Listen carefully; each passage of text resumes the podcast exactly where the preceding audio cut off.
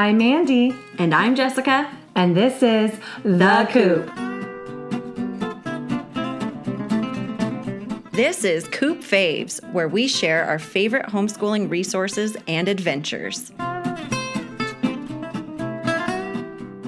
Today's fave is this very thin book called The Encyclopedia of Ordinary Things. Ooh, how ordinary. I know.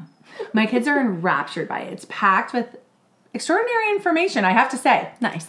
So, what is it? It's a reference book that enlightens you about ordinary things starting at prehistoric times. Oh. And then um, uh, the author and the illustrator from the Czech Republic. Okay. Um, and uh, so that, I just thought that was an interesting fact. And the pictorial chapters, Ooh. so I'm just going to show you, they have uh, basically mostly pictures and then a little bit of writing next to each thing. But Yeah. what I love is they start, they, they show the item. So let's say glasses. They show the item in prehistory, then ancient oh. Egypt, then ancient Rome, ancient China for this one. 13th to 14th century, 15th century, 18th century, 20th century. Yeah. And they have the the timeline at the bottom. It's a bit of an evolution of the product. yeah, it's really cool and the kids are fascinated. So like like and here's a fun fact, for example. The early toothbrushes, Yes. you know, they were chewing sticks. Right. That frayed into a brush. These chewing sticks they found inside the Egyptian tombs. Like they cared about dental hygiene for Right. their afterlife. Right.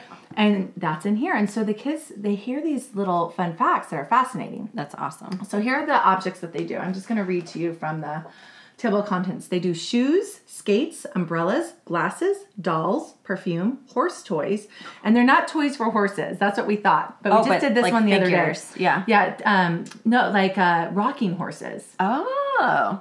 And for example, and then with the rocking horse, then they always have an extra page of related items. So then Okay. we talked about like the rocking chair, Okay. and um, and then toilets, toothbrushes, beds, and tights. How funny. So like when they did toilets, they have an extra page. So they have a few pages about toilets, and they'll have an extra page about maybe bathtubs and Okay. bathrooms and things like that. The the art is pretty elegant and well done. It's not mm-hmm. very it's it's mature art, like nice, Yeah. elegant art. It works for a range of ages. Like my youngest is seven, my oldest is almost twelve, and they're fascinated. I'm fascinated, and I'm Yeah. an adult. Exactly. Because it's things that you didn't learn about. Yeah, so it's just a simple book, and I what I like about it, it's thin. It's about what a, less than an inch thick. Yeah. Oh, yeah. and so it's easy to hold for all little, you know, all ages of hands. It's about Mm-hmm. 15 to 20 bucks. Okay, here's the three reasons why it's our favorite. One is adds depth to ordinary items and connects you with history when you use them. So, That's cool. did you know that in the Renaissance, Leonardo da Vinci invented the first toilet that flushed? It No. didn't get Right, right. produced or d- didn't get put into practice, but he created it or invented it for the king. Yeah. And so now when you flush the toilet, think of Leonardo da Vinci. Perfect. So you're here, you know, okay, the number two exposes kids to historical language, people, and time period sequence in a fun, funny, and pictorial way. So the timeline I showed at the bottom, they get to see it evolve. Mm-hmm. They get to hear about the Baroque period. They Right. get to hear about uh, centuries, and and you can talk about how it goes, you know, back a hundred. You Yeah. know, Yeah, the yeah. century doesn't match with the number Sure.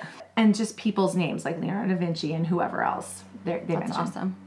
Third, it helps kids appreciate the modern conveniences in their everyday life. So many times I've True heard my kids say. "I am so glad I didn't live back then." Right. Like, "Oh, I'm so glad we have this now." Like beds. When we did when we learned about beds, they're just like, "Oh, I'm so glad I have my bed." Right. Okay, so how we use it, it begins our school day. So if you check out our Mrs. Wordsmith Word a Day, it's Mm-hmm. the same idea. So we sometimes pair it together. It's a nice way to start your day. It's positive, it's fun. Yeah. You actually feel a lot of gratefulness because you have these conveniences. And it's great for discussing that. Totally. Number two, one child gets to pick one chapter for me to read aloud that day. So we don't do the whole book. Right. They only have interest for the one chapter because it actually takes about five to 10 minutes to read and then discuss. And if you wanted to watch a video, you could, you could pair it with that. Yeah. Um, and you don't have to go in order. That's what I love too.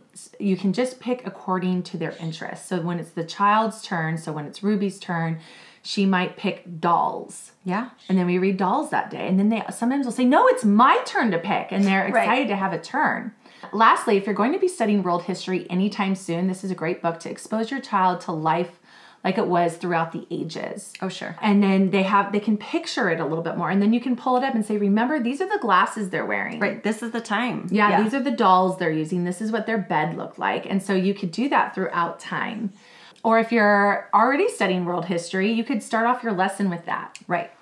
And so there's other products that this author does.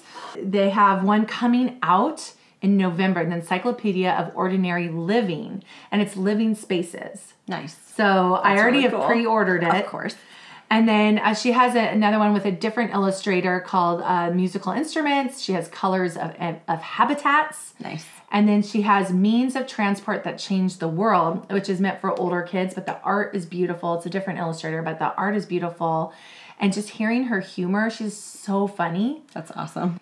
So that's it. That's the Encyclopedia of Ordinary Things. Love it. Thanks for listening. We love your support. Be sure to subscribe to our podcast, leave a rating and review to let us know how we're doing, and share our podcast with your friends who need a little community, humility, and joyful fun in homeschooling.